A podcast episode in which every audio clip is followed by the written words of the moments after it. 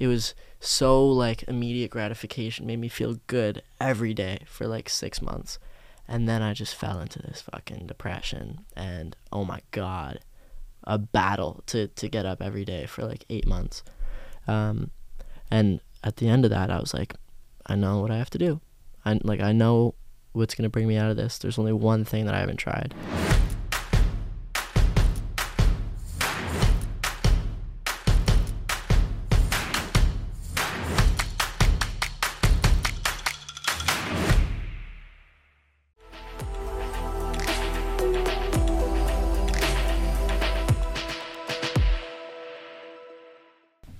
Is your home base? I live in LA now. In LA. Yeah. All right. When did you move out there? Mississauga, man. I went to school with a bunch of kids that went to or from Mississauga and like Vaughan and stuff. Yeah. Did you play hockey? I did. Yeah. I went to a hockey school for high school. Oh, which one? It's called Everest Academy. Okay. Nice. They went bankrupt in COVID. Oof. It was whack, actually. From like grade 9 to grade 11, it was the best school ever. It was so sick. Our school was like it was not meant to be a school. It was like a big ass office building that they made into a school, and it was right next to like a Good Life or some sort of it wasn't Good Life, some sort of fitness thing. Yeah. And we shared a basketball court. And we could, like, we couldn't really go, but we could sneak in to, like, use their gym equipment. Yeah. And it was, like, just floors and floors and floors of machines and ping pong. It was the best. Wow. And then they went bankrupt. So I did grade 12 in portables. That'll humble you quick, yeah. And we didn't even know how good we had it. Yeah. 9 and 10. So did you play hockey for the school, or did you play hockey for, like, the Oakville Blades? I did play on like all those Oakville teams. Yeah. Oh, fuck, what was the league called? It was like Oakville. Like the old main. I played house league. Like I wasn't house that league. Good. Okay. You were a scout, right? Huh? You were a scout? I was a scout. You were a scout? Yeah. I was a minor. Did you play? No. Never got to play, but I scouted for the Mississauga Steelheads. Oh, OHL. No way. Yeah. So I spent a lot of time in the Oakville rinks watching the Blades. How recently? As recent as 2 years ago. Do you know Luca Del Bell Blues? Yeah. I went to school with him. Oh, no way. He went to Everest. He's a good player. He's great. Yeah. He's a great dude as well. Yeah, super nice. Who else? Do you know? Well, you'd probably know these guys. We could probably start naming off. I know that he played on the Steelheads. Do you know? Yeah, he got traded, I think, a year ago.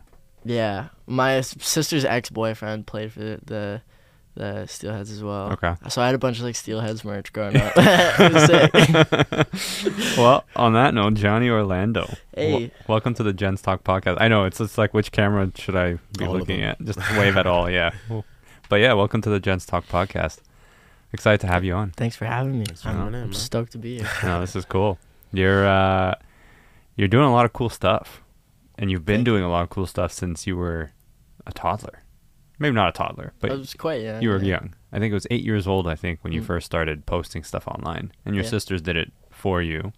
I was reading the story this morning. So your sisters helped you put together a YouTube page, and you just started doing covers. Mm-hmm. Were you always just into making music? No. Do you want to hear I'll give you an abbreviated version of the story. Okay. This is what really happened. Yeah. Because honestly, like, over the years, we've PRified it, and then like un-PRified it, and then PRified it again for different everything, for different outlets, whatever. Sure. But the most basic story is I was 8 years old. It was like Christmas-ish time. I wasn't in school, and my sister Darian, who's the one that I started it all with. That was the one that we met. Yeah, she's still to this day my manager and like tour manager and everything. Yeah. She was watching a lot of YouTube covers at the time because that was like what was popping off in 2011, and she eventually just came to me and she was like, "Do you want to do this?" I was like, "Sure, like, why not?" I don't know. I was 8. I was bored. I didn't have a phone. I was just down. So we made a cover to Mistletoe by Justin Bieber. We recorded on like the Mac like the microphone built into the the computer, and then my dad had a camera that he brought on family vacations. It had a video mode, so we shot a video. She figured out how to use iMovie, and I don't even know how she did it. She was 13 at the time. Posted on YouTube, very crafty. And then from there, we kind of just kept doing that. Right. She would make all of the graphics and all of the edit. She did everything for the first 5 years. Wow. Until I was old enough to have opinions, basically. I used to just pull up and just sing. Yeah. You're okay, I can do this. This is my time. Yeah. But then when you started doing that and you told your friends about it, you didn't get the reactions that you thought you were gonna get. Yeah, well, honestly, I didn't really give a shit, but I did kind of. It was mostly everybody in my grade. By the time that people knew about it, I was already had made some money. I did a Nutella commercial when I was 10, 9 maybe. And I remember they paid me $5,000, and I was stoked, obviously. So then when people brought it up, I would be it's a job. It's my career. I'm just working on it. Anybody in my grade. But then the older kids would get on my ass about it. Be like, oh, when's your next cover coming out? Yeah. And I kind of knew that they were making fun of me. But also I would be probably in a week or two. We're working on it right now. I didn't give a fuck. Yeah. No. Meanwhile, you're waiting for your sister to come up with the next. I would wait for her to be like, hey, this song's popular right now. Let's do this one. I'm all right, sure, fine. So, how old are you now? I'm 20. You're 20. Yeah. So, since you were 8 years old, you've been making music. So, 12 years of your life. That's more than half. Mm-hmm. You've essentially grown up famous. How does that feel? It doesn't feel any type. I also didn't, I didn't have any, I wasn't getting recognized in public until I was, 13, mm-hmm. which was more manageable. If I was 8 years old and people were coming up to me, I would have been like, what the hell is going on? Mm-hmm. And it probably would have messed me up pretty bad. But I was a bit older, and by the time things started happening, my parents had been involved, and my dad is he's a lawyer, so he would help with the early contracts and stuff. And so by the time everything was finally happening on the outside, because we were a tight ship, always. My sister did the creative stuff. I sang and sometimes had ideas when I was younger. And my dad kind of was this protective blanket around us, but never forced us to do anything. Which I think is so important. So because you hear a lot of horror stories of parents who lucked out. Yeah, even in sports. In a huge way, absolutely. And my mom and dad would tell me stories about, because there's this thing called a Coogan account, which is, do you guys know what that is? No. So in I think it's mostly TV and film, but when you're a minor, you have to put a certain amount of every paycheck into this Coogan account, which nobody can touch, not even you, until you're 18, because there's this dude, I forget who it is, but his last name was Coogan or something, and so that's where it all came from. He got ripped off by his parents or manager or something, but you've heard the story. It's happened so many times. Yeah. So my parents were really, really, really supportive and really good about that. Obviously, never ripped me off or anything. Oh goodness, I forget where we were before. I did my little tangent. Well, we were talking about growing up famous and how that the weight of all of that. So the reason I bring up my parents is because they were very good at not never letting it affect me, which is weird, I guess to say, but they would always say, and they would never belittle me, but they would always be remember, this is, you are not Johnny Orlando, you are John Orlando, and those are two different people. And you have to remember that. When you come home, when we're having dinner at night, take off the Johnny hat and just be what you've always been. And there was for sure a time when I when those lines got blurred, I forgot. How do you manage those when it gets blurred? Oh, you figure it out pretty quickly. Yeah. Because you just start doing stupid shit. Like, so it still sometimes happens. Or, like I'll go out with my friends and I'll get a little ahead of myself. And then, like, for the next 2 days, I'm like, fuck, that was bad. Mm-hmm. Like, I was like, I don't know. I feel like at this point I'm pretty self-aware. And I've always kind of have been in terms of keeping myself contained. But there were a lot of years where my dad would kind of just, like, we'd be doing something. And then he'd come in my ear and be like, relaxed. And it's like, chill a little bit, which I hated.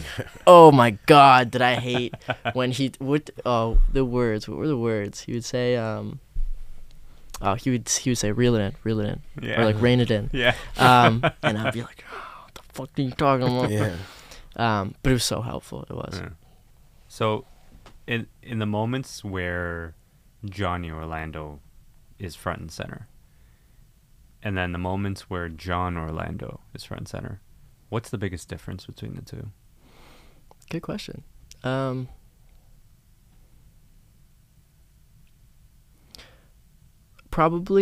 I guess, like, just what it's for. If John Orlando is ever front and center, it's because I'm like, I like have family over or and I'm like, I don't know, like giving a presentation in class. That's when I don't know. That's when, like, me as a person and not as an artist or a business person, I get to, like, talk to my friends and, like, be like the center of attention and influence people, but without the other stuff. Yeah. You know? I don't know. I'd have to think more about that, I think, to give you a... Sure. I mean, we've had other artists in here where we've asked a similar question and they've also had similar responses, where sometimes it's hard to delineate between who's sitting in front of us sometimes. You know what I mean? Like, when does the person behind the persona come out and when does the persona come out? Mm-hmm. Like, I anticipate, for example, when you're coming here to sit down with us, Johnny Orlando was coming in. And I'm hoping by the end of the conversation, we're talking to John Orlando. Right. You know what I mean? Like the middle of it. We're in the middle, maybe you know, like a few more minutes in. I think now that I've thought about it for a second, I don't think John Orlando is ever in. I don't think he's ever front and center. I think that's kind of the point. Like when I'm at home, nobody's doing anything for me. Yeah. You know what I mean? Like my mom isn't. Oh, can I get you anything? Mom, can you give me a glass? Get it your fucking self. Yeah, it's like you're not a big deal. No, in that sense, people are like, you know, you're just John is just a dude. You get to feel regular. Yeah, and, like, I guess normal versus like the professional that have to be like. Yeah. Yeah. And that's most of the time. Like the only time, honestly, even right now, for sure, like, I'm posturing a little bit. Like, I know we're here today to talk about, at least for me and also for you guys. But I always try to be as real as possible. And the only time that I ever have to really, like, turn on a character is when I'm walking onto a stage. Mm-hmm. Because that's not me. Yeah, I'm not the person who can, like, go crazy in front of a couple hundred people. That's not me. That's the other guy. Mm-hmm. But otherwise, like, when I'm talking to pretty much anybody, or like if I'm trying to impress somebody, then I'll fucking turn it on, you know. But otherwise, like, I'm just a fucking dude from Toronto. From Oakville. Oh, okay. Oh, I'm sorry. I forgot about a Toronto podcast. You're not from Mississauga either. So when you are on stage, I imagine the attention, the energy, there's a high that comes with all of that. Mm-hmm. What's the come down like? When you're off stage, you just finished, you're wrapping up, you're about to go back home. What happens in that window between that level of high and then sort of coming back down to earth? I've heard people talk about it. I've never really noticed anything super drastic, to be quite honest. For, like, as soon as I get off stage, sometimes I'm like, fuck, I want to do that again right now. Like, I wish we could just time travel to an hour ago and we could do that again. But when I'm out there, that's why I'm thinking to myself, enjoy every second of this. You don't know when you're going to do this again. Mm. Or since COVID, you don't know if you're ever going to do this again. Mm-hmm. Anything can happen, man. But no, I feel like, I don't know, maybe that's a product of my parents teaching me to turn things off and you know, I'm not sure. Or maybe because I've lived with it for so long. That was a part of your question I didn't answer. It doesn't feel any type of way. It's just, it's the reality of waking up, Did your whole family move to LA or just you? That was crazy. It was every time I think about this as like a bit of an older person now, it blows my fucking mind because who would do that for their kids? Mm-hmm. So eternally grateful. But so when I was 12, I had about 100,000 subscribers on YouTube. It was my biggest platform at the time. My, I don't even know how it happened, but everybody knew like LA was like the place to be. And honestly, there wasn't even like, I feel like whenever an app like TikTok comes around, and before that it was Musical.ly, where everybody is in one place, it creates kind of like a community, it creates influencers. Mm-hmm. But at that time, it was just YouTube. So there were like some influencers. There was like Matty B Raps and like Cimarelli and like Connor Maynard and the people that were around back then. But there was no... Connor's a legend. Yeah, he's a legend. Yeah. And he was who I looked up to back in those days. But there was no community. There was nobody for me to go out to LA and hang out with at all. Yeah. We were just fucking... We were flying completely blind. My parents were... They just trusted us. My dad saw how much we loved it, and he's always been a guy to take risks when he thinks the time is right. And it was a huge risk. Mm-hmm. Was there something that happened that made it obvious that the next logical step was LA? It was just like, we think we should go. We knew that it would probably be good to go, and truthfully, if we didn't do that, I have no idea what would have happened. No idea. Mm-hmm. No idea where I'd be. I can confidently say that it wouldn't have happened as quickly as it did, because I moved to LA, and within a year I was getting 20,000 followers a day on Instagram, and that was because I moved out there. Oh my god, to think of the chain of events as well. This is crazy. I moved out to LA. I was chilling there. I was going to school for a little bit. Some kid DMs me on Instagram. He has like 13,000 followers. I remember this very well, and it's Hayden Summerall. At this point, I had maybe like 60-70K on Instagram, so I wasn't big either. But he was like, and it was his dad, because he was like, he was younger than me actually. Right. So he was like 11, and I was 12. And he was like, hey, let's go get milkshakes. And I was like, sure, why not? And I remember, and he's one of my best friends now, is how that story ends. But so through him, I met so many people, and through those people, I met so many people. And then eventually, somebody came to me and was like, hey, have you heard of this new app? It's like kind of blowing up. Like people are just starting to get on it. I'm an ambassador. Like I'll set you up with an account and verification, and we'll get you on your way. It's called Musical.ly. And I was like, no, I haven't, but I'm interested, and I'll try anything because I want to blow up. Was Musical.ly was that TikTok before it was TikTok? Yeah, it was. Okay. That was like the lip syncing, sped up songs. Mm. It was like a middle schooler thing. Yeah. So I blew up on there, and then I went on MagCon, and it all started from my parents. It's crazy when you really think about it. You know, you have a 17-year-old kid and a 12-year-old kid with 100,000 subscribers on YouTube, and you move to LA. Mm-hmm. Wild. So what's the lesson that you've learned from that whole part of your life? You got to be uncomfortable to make anything happen. Mm. I think nothing fun ever happens in your comfort zone. When's the last time you thanked them for moving you to LA? Pardon me? When's the last time you thanked them for moving to LA? We don't really do that in general. We don't say sorry either. It's, you just know. Mm. He knows. Mm. My parents know. It's a unique relationship. Yeah, it's strange. We don't talk about things like that. Because we just know. Yeah. We spend so much time with each other. We rarely get sappy. We rarely get anything. We just know. Yeah. And you're vibing on a different level. Yeah. It sounds like we're very, so close as a family. Yeah. Because we all work together. Our lives are so intertwined, that I don't know. There's beef, but like I can't stay mad at anybody for that long. Naturally, there's gonna be some arguments and disagreements. Yeah, and happens, also like I'll see you tomorrow. Like, what am I gonna do? Yeah. We have work to do. I'm still mad at you. No, we're gonna get this work done. Is what we're gonna do. Yeah. No, that's awesome. So, you're in LA now. How often do you come back to Toronto?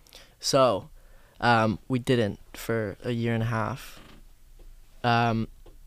After moving to LA. After moving to LA. Okay. So I left halfway through the school year in grade 6. Jeez. Not even summertime, eh? Huh? Not even summertime. Nah, no, because it was like, if we're gonna go, we got to do it now. Okay. And the reason for that is my dad was born in the U.S. just by chance. His parents lived there for like a year or something. He was born like 6 months of the way in.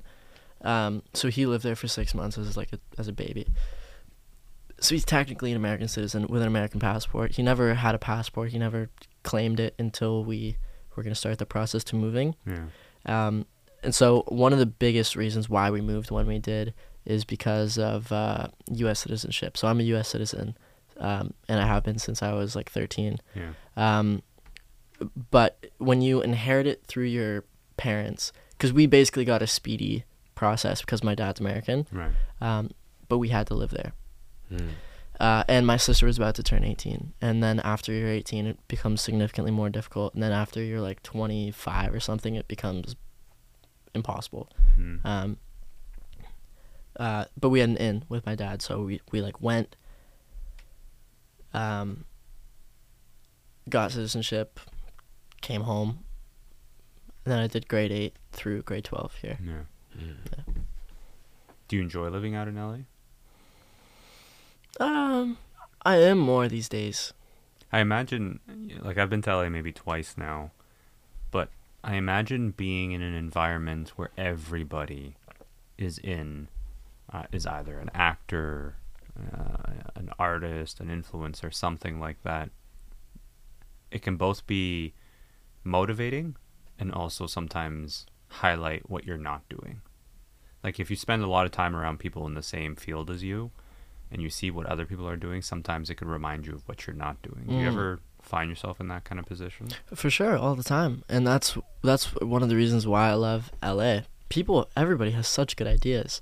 But everybody's ideas are a little different. So you can either hire a bunch of superstars, which is expensive, or you can collaborate with other people that are doing the same thing as you, which is free, usually. And just bounce shit off each other. That's one of the reasons that I moved out. I just moved out. I got my lease like 3 weeks ago. Nice. Now I'm going. Thank you. First time, yeah. Congratulations. And so I moved out with an artist friend of mine named Somber, and he's amazing. He's 2 years younger than me. You're welcome, because I'm about to gas him up. But he's 17. He like started a record label when he was, he's 18 now. When he was younger than 18, I forget actually when. Started a record label. Jesus. Was signing kids off TikTok to like distro deals and like, wow. As an artist as well, like, this kid's a fucking. He's a fucking genius. Like, he's a very smart kid, and he's great at music. So, and then like, when we moved before we moved in, we were like, this house is A, where we're gonna make it, and B, it's gonna be a revolving door. Anybody who wants to come in, chill, vibe, make music, whatever. Yeah. We're gonna have two studios. It's a 4-bedroom house. It's just me and him. So we have two studios upstairs, and then just like a living room thing down. It's not huge, but we have people over all the time. Nothing's really set up yet, but I'm gonna have people working all the time, whether I'm up there, whether just go use the studio, whatever. It's very nice of you. Well, there's motive, obviously, but But yeah, like I just want to, I don't know. I feel like a creative space is such a resource, such a good resource, and having creative people around you is the best resource. Yeah. It can inspire you to come out with new things that you may not have previously known you could do. Mm-hmm. Yeah. But LA can be discouraging, which is, I think, a part of what you're asking. Because to me, when I see people doing things that I'm not doing, like working, that motivates me. But achieving, that also motivates me. But also it can like be like, fuck, like, why am I not there? Yeah. I'm doing everything. I'm working so hard, and I'm not there. What do you do in those instances? I think it's really important not to burn out. And I didn't used to realize that. So I don't know, either I'll fire it up to another level, or I'll just take a seat, relax, and then fire it up later. But I think you have to listen to yourself and your brain and your body. Is there someone in your circle that you turn to? In terms of? Like if you find yourself being negative on yourself. Like for me, no. I've got people in my circle that I know if I'm particularly feeling negative, this is the person I go to. If I'm looking for inspiration, this is the person I go to. Sometimes whenever I need it externalized, because I can't internalize it for some reason. Is there people in your circle that play a certain role for you like that?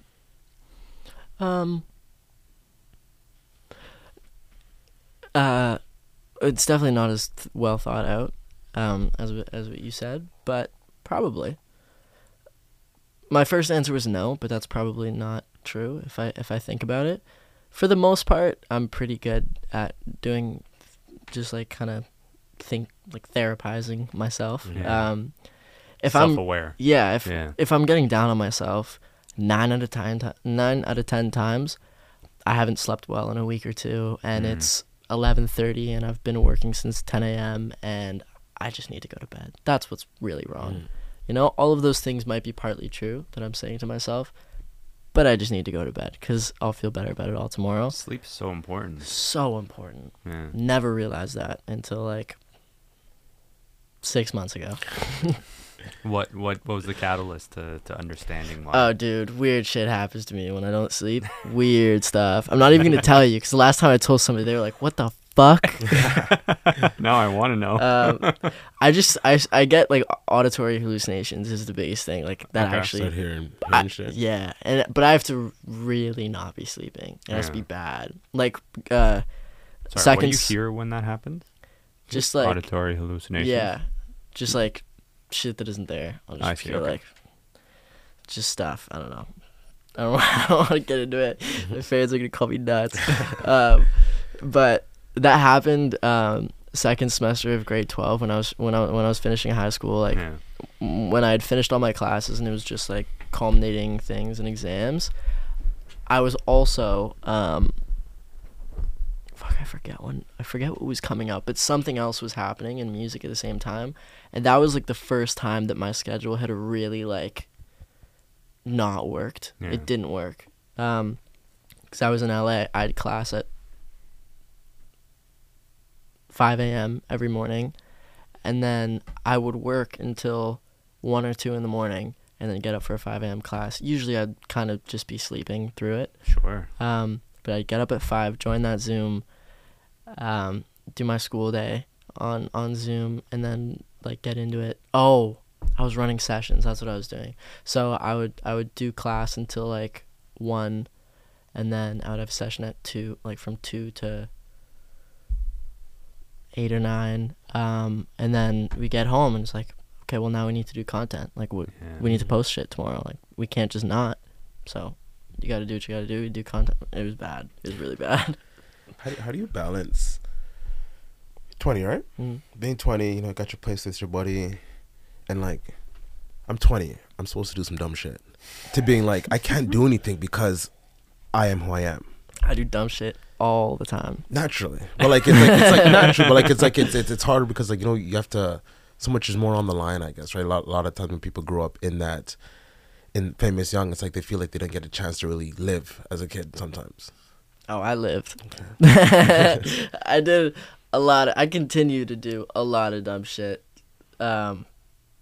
Which is good. Nothing too reckless, obviously. But like, no, like, I'm not doing anything that's gonna get me caught. Yeah. Like, you're not out there trying. You're living, but you're not super restricted because it's also No. Part of the problem too when you have young actors is like they're not because they can't do anything. It's just like that's why they lash out later sometimes, and it's like they do. It's like, well, they didn't get a chance to grow up. Yeah, I think honestly, I think most of it is not having strong parenting, because I've been really working since I was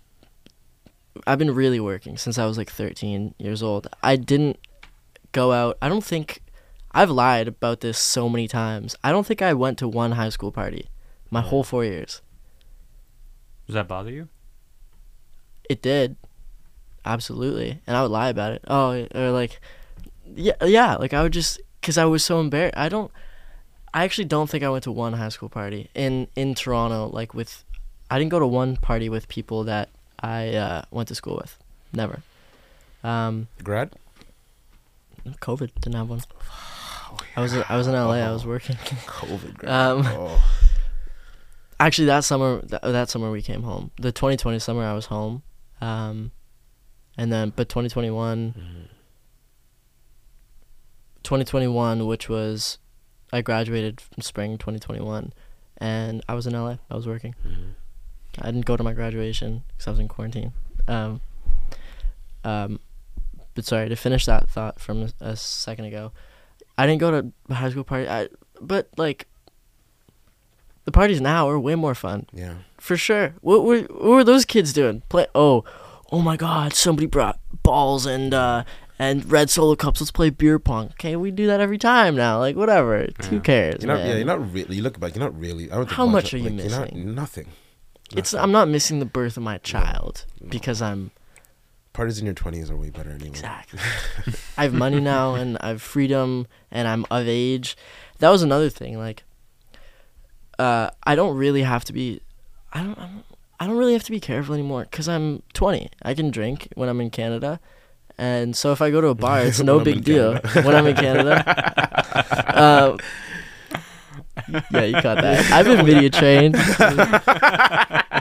No, I don't promote underage drinking. So when I'm in Canada, we'll go to a bar and we'll just have a good time. And I can do that now. Like any other 20-year-old. Yeah, I think I snuck into one bar underage. Like, actually one time. I've lied about that a lot to my friends. As everybody. Like, that's what underage does. Yeah. I feel like I also felt like I should be partying because I was I was doing shows and whatever, I had fans and stuff, but like when I got home I just stayed home. Yeah. I don't know. High school was super weird. That was a really weird time. But no, I don't feel was like it I weird because you were gaining notoriety and then you went into high school where you've got people who weren't, like they treated you differently because of it? No, because that had been happening. By the time I got to high school I was used to that. Right. And also, like, that only really lasts, like, 2-3 weeks. Hmm. That is, like, when people I came to the school, the first day it was super weird. People were, like, kind of... I remember walking... We had, like, an orientation in the... I was so nervous. Oh, my God. That was the most anxious I've ever been in my life, was that opening, like, ceremony. They took us all into the CAF. The principal got up, started talking, and, like, people were, like, looking a little bit. And then when we were walking back from the CAF to the class area, people were kind of, like... following, but not really, but they were following. Yeah. And it made me really anxious, really uncomfortable. And then, but people also wanted to be my friend, and there weren't that many kids at the school. So basically everybody that I could have made friends with came up to me on the first day and introduced themselves, which was great. And people were a little weird about it at first. I remember there was one kid that like didn't talk because he was like, he just looked at me. And he became a really close friend of mine. But once, like, it doesn't last for that long, you know? It's not really that big of a deal. I'm just a dude. Yeah. Yeah, it's never that big of a deal. However, intrinsically, high school was hard. Because there were all these expectations there were expectations that I put on myself, and also that the world had put on me, like, or what I thought the world was putting on me. Like, I felt like I needed to have so many friends and a bunch of girls on my phone at all times, and I needed to get special, or else I wasn't worth anything, you know? Not because I felt like I was worth something, but just if I didn't have it, then I definitely wasn't worth anything. So there was a lot of weird stuff there. How did you work through it? To be honest, I just got older. I just got older and like 1% wiser, and then I was like, it's fine, man. Like, who gives a fuck? The thing that really helped me was I started thinking, what's everybody else thinking about? They're probably thinking the same thing that I am. Maybe a little different, but it's like that like when you're in a crowd, when you're walking on the street and you're like, oh, I look so bad, like everybody's looking at me, everybody knows. They're all in their own heads too, man. Nobody's thinking about you. What, are you special? Yeah. No. Nobody's thinking about you. Just do your thing. Who cares? That's my philosophy now. Does it bother you if a person treats you differently because of Johnny Orlando? I imagine, based on how you've described things to this point, that you almost prefer to just be treated as a normal human being. Yeah. So if you get too much of the, oh my God, it's Johnny Orlando, that it could be a little tiring. It really depends, honestly. Like, I'm not going to lie and say that I don't like attention, because I do. I think we all do. Everybody does. Yeah. Everybody wants a little attention, a little validation sometimes. But if I'm like, let's set the scene. Okay, and both of these are going to occur at Queens, because that's real. Okay. Queens University. Yeah. We're in my buddy's living room, and it's Friday night, 9 p.m. And there's 5 guys there, and then 5 girls walk in, and I see a couple of them. I'm like, oh my God. That's fine. That's totally cool, because I'm chilling. We're about to go out. I'm feeling good. Like, that's the time for that to happen. Or if I'm at a bar, like, that's the time for that to happen. If we get home at like 3 in the morning and people are being weird about it, then it's kind of like, all right, man, like, let's just chill. Mm-hmm. I think it's very much situational. Mm-hmm. That was a horrible analogy, but it was fun. It was fun. It's situational. Situational is, sure, I think, the key takeaway. I think, and people know when to just like kind of chill, but it's really not that big of a deal. It's really not. I don't care. I'm so easygoing. I don't care. What when they don't? Because like sometimes, like you said, like, I don't care. Just don't be mean. Yeah, you have people just come up and just like, what is it, like, expect, like, the, like, you know, let's say you're going for coffee, you're having a bad day or something like that, and it's like you say hi or something, but they really want more than you can physically give at that point, because your day is going bad or something, and they ever get like upset? You like you owe them? I never say no. I feel like I do owe them, and that's bullshit if any artist thinks that they don't, because they do. Interesting. Tell me why. Because I have nothing without my fans. I have nothing. I don't have a label deal. I can't make music with the people that I want to make music with, because each song is $20,000, and I'm not gonna pay for that. Can't pay for that. Can't make a 15-song album at 15 a piece. That's it's not realistic. So of course I would, if I say everything went away tomorrow, I continue making music because I love music, but I would make it in my room, and I would never perform on a big stage again, and I would never go on a headline tour again. And the only difference between those two people, the guy that's sitting in his room making music because he loves it, and what I'm doing right now, is fans.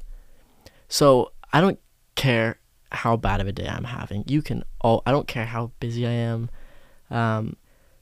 Unless like I'll never say no unless there's a really, really good reason. Really good reason.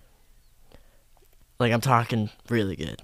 It never, I can't even remember the last time I said no to somebody, for like a picture, a hello, a convo, for anything. shit I was going to say. Oh, that would cheer me up. That was the last thing. That would cheer me up because it genuinely makes me happy to meet people. And if there's a no and a very good reason, would you explain it to that person at the time? Or just like, hey, man, I can't? Or it was like... I would explain. Okay. Yeah. Because it's a big deal for me not to... Yeah, and it's a big deal for that person because they might never see you again. So it's a once-in-a-lifetime opportunity. My dad always says to me, and my vocal coach always says this to me about performing. Excuse me. My dad always says, when you're in a meet and greet, and like sometimes these meet and greets are pretty brutal because you'll be standing in front of a thing with a hot ass light on you for like 2.5 hours, and it's like a train of people. It's a train of people. Mm. Hug, how are you? Like repeat. And I try to keep it interesting, but I never get like crabby or upset because my dad says to me like, sure, it might be the last person in line. You've met 249 people, and this is 250. But this is the first time that girl's meeting you, and maybe the only time that she'll ever meet you. Or maybe she saved up for 6 months, or her parents saved up for 6 months, and this is a big deal. This could be her birthday and Christmas present and next year's birthday. You have no idea. Mm-hmm. So she better get the same experience that the first fan and the 75th fan and the 100th fan got. Otherwise, I'm not doing my job. I'm not doing my job right. That's beautiful. I really like that. Yeah. He's good at that stuff. He's really good. And my vocal coach says the same thing. Because there'll be, I'm jet-lagged and I'm pissed because of this and that and that. But everybody in that audience is walking away with not why you didn't do your best. They're walking away with you didn't do your best. Mm-hmm. You know? And I respect that you say that you owe it to your fans because I think you're the first person I've heard articulate it so well. Thank you. That you really aren't very much without, like, we're not talking talent, but we're talking the ability to showcase the talent. Doesn't exist without the people giving you that attention, just like nothing exists. Nobody will watch basketball or hockey or anything. Like, that won't happen. The greatest NHL players in the world won't be the greatest NHL players in the world if nobody's watching them. They'll be really good hockey at beer league with the boys, but, you know, fans make you. Yeah. I mean, obviously, but fans make you, and people forget that. Like, there's, I'm not going to name names, but recently there's this, like, fucking I don't owe you anything trend. I just do my music and you guys like it thing.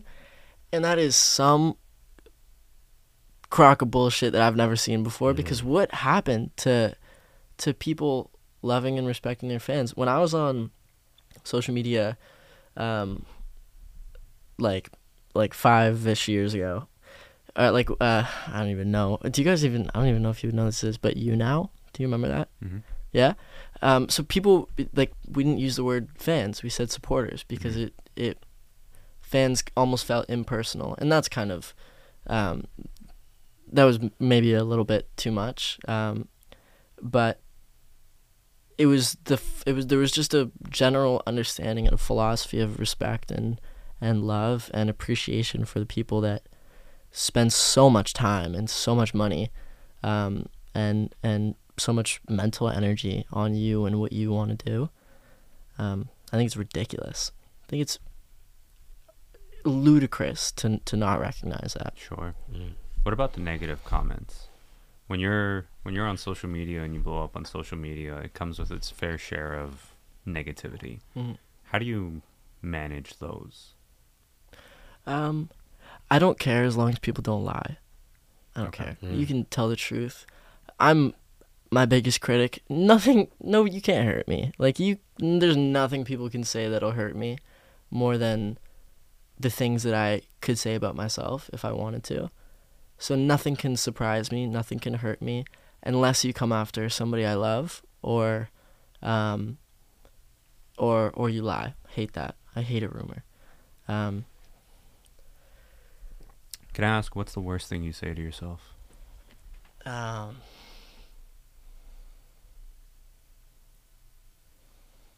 the worst thing I say to myself, this is fucked, I've never told anybody this actually, it's really not that bad, but like the implication of it is just soul crushing. I remember when I did, this started in would have been like second or third grade, I did track and field at my school, and there was this kid that would always come in first place, always. I was a good runner. I was short, but I was a good runner, and I did everything. I did like 100 meter, 800 meter, 1500 meter. I did cross country as well. I did it all because I loved running and I loved it, but I would keep coming in second place. And I just started thinking to myself, like, what if I'm just a second place kind of guy? What if I'm just like, I'll always be second? Like there's levels to it, you know? You can be average, you can be 5th, 6th, 7th, you can be above average 2, 3, 4, or you can be a winner.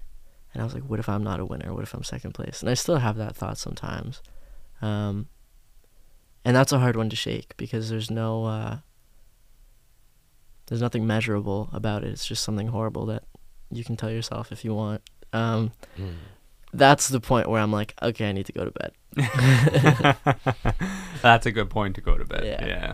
That's like, whenever the second place thing starts happening, I'm like, fuck that. No, this day's been too long. Yeah. So what do you got coming up in terms of music, shows, performances? I see from your socials that you've been doing some work, doing some tours. What do you got coming up? I'm going on tour next week. Okay. Which is really exciting. It's going to be a North American run. So we're starting in San Francisco, going all the way, finishing in Toronto. Very nice. Finishing strong. And then resting for the month of October. And then partying.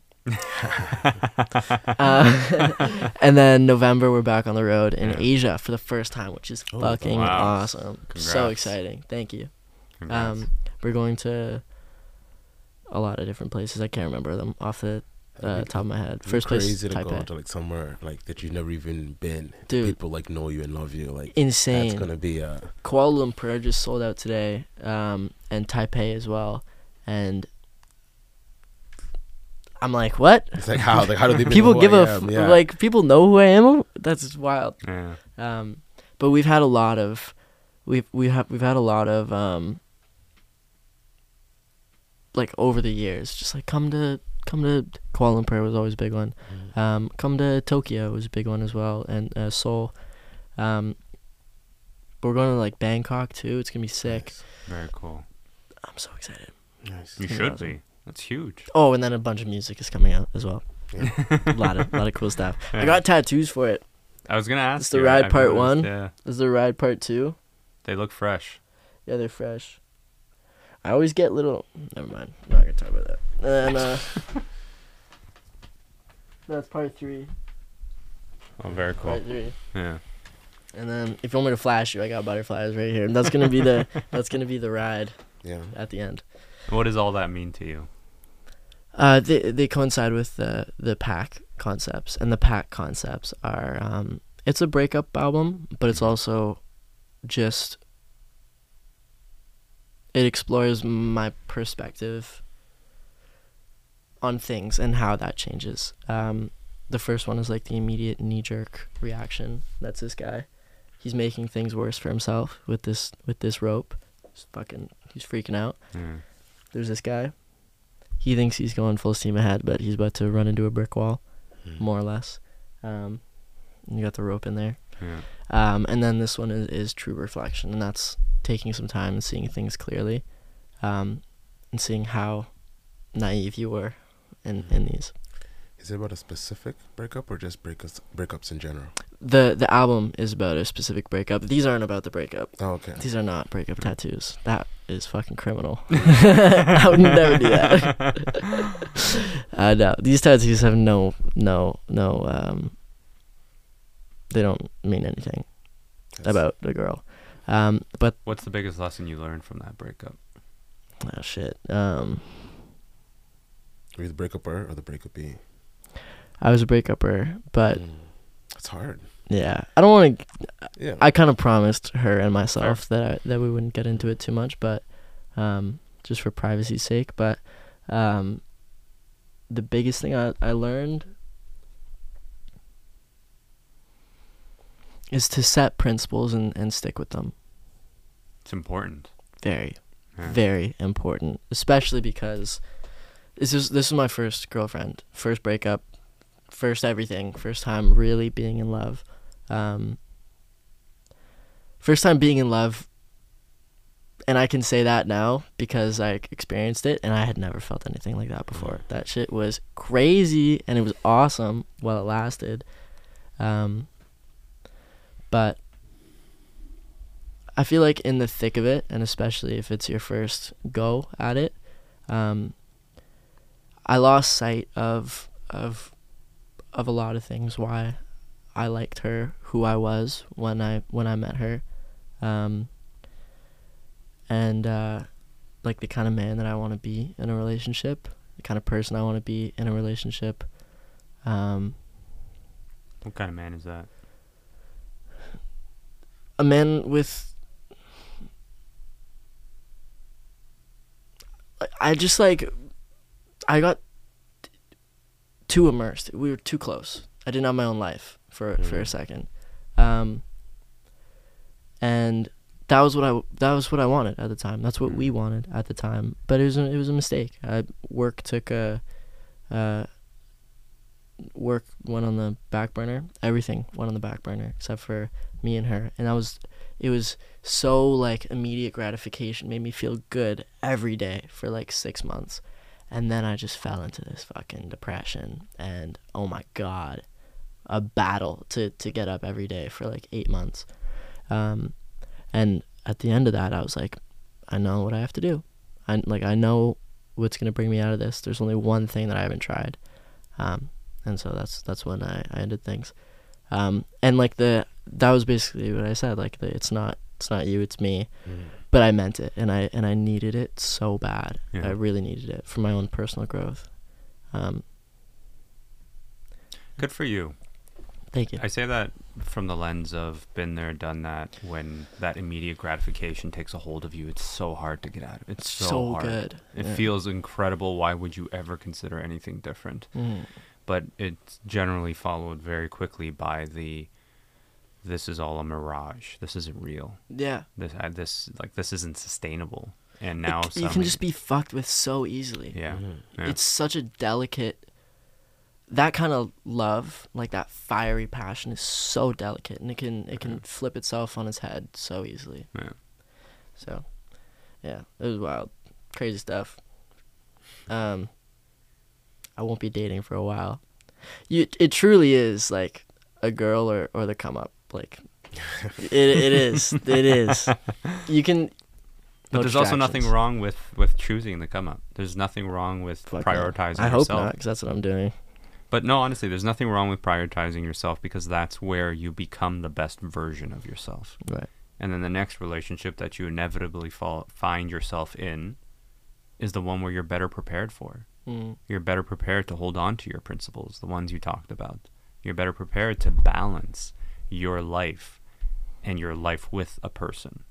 And I think that's such a conscious decision that a person has to make. And the fact that you're making it, you can easily be criticized for it, but it takes strength and courage to make that kind of a decision and stick by it. So good for you. Thank you. Appreciate that. My friends really helped with that. My one buddy, Steph, he's an interesting guy. He's like never had a mental health problem in his life, like just never been. He's been sad, but like just one of the most balanced people naturally that I've ever met.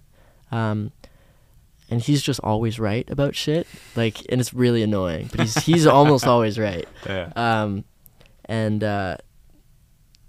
in terms of matters of the heart, and like just he's a very principled Italian, you know, whole thing.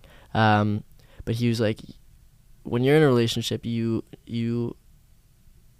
as a team need to have 3 lives. You have your life, her life, and your life together. And if you don't, if those aren't 3 distinct things, you will lose sight of everything.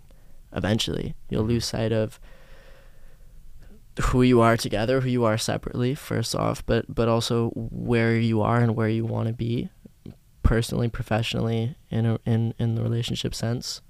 Yeah, I think that's important. My friends to have around a lot. Yeah. Johnny, thank you so much. Boys, thank you so much. This was great. I appreciate you coming through, and I'm rooting for you, man. I hope Asia is a blast. I hope this tour goes incredible. And I hope that we can connect again the next time you're in Toronto. Of course, gents. Yeah. Of course. I'm around. Yeah, no, amazing. You guys know where I live. Yeah. Mississauga. Yeah. Pocard Hospital. Pull up a Pocard Hospital. Johnny, I appreciate it. Thank you very much. Thank you so much, everybody.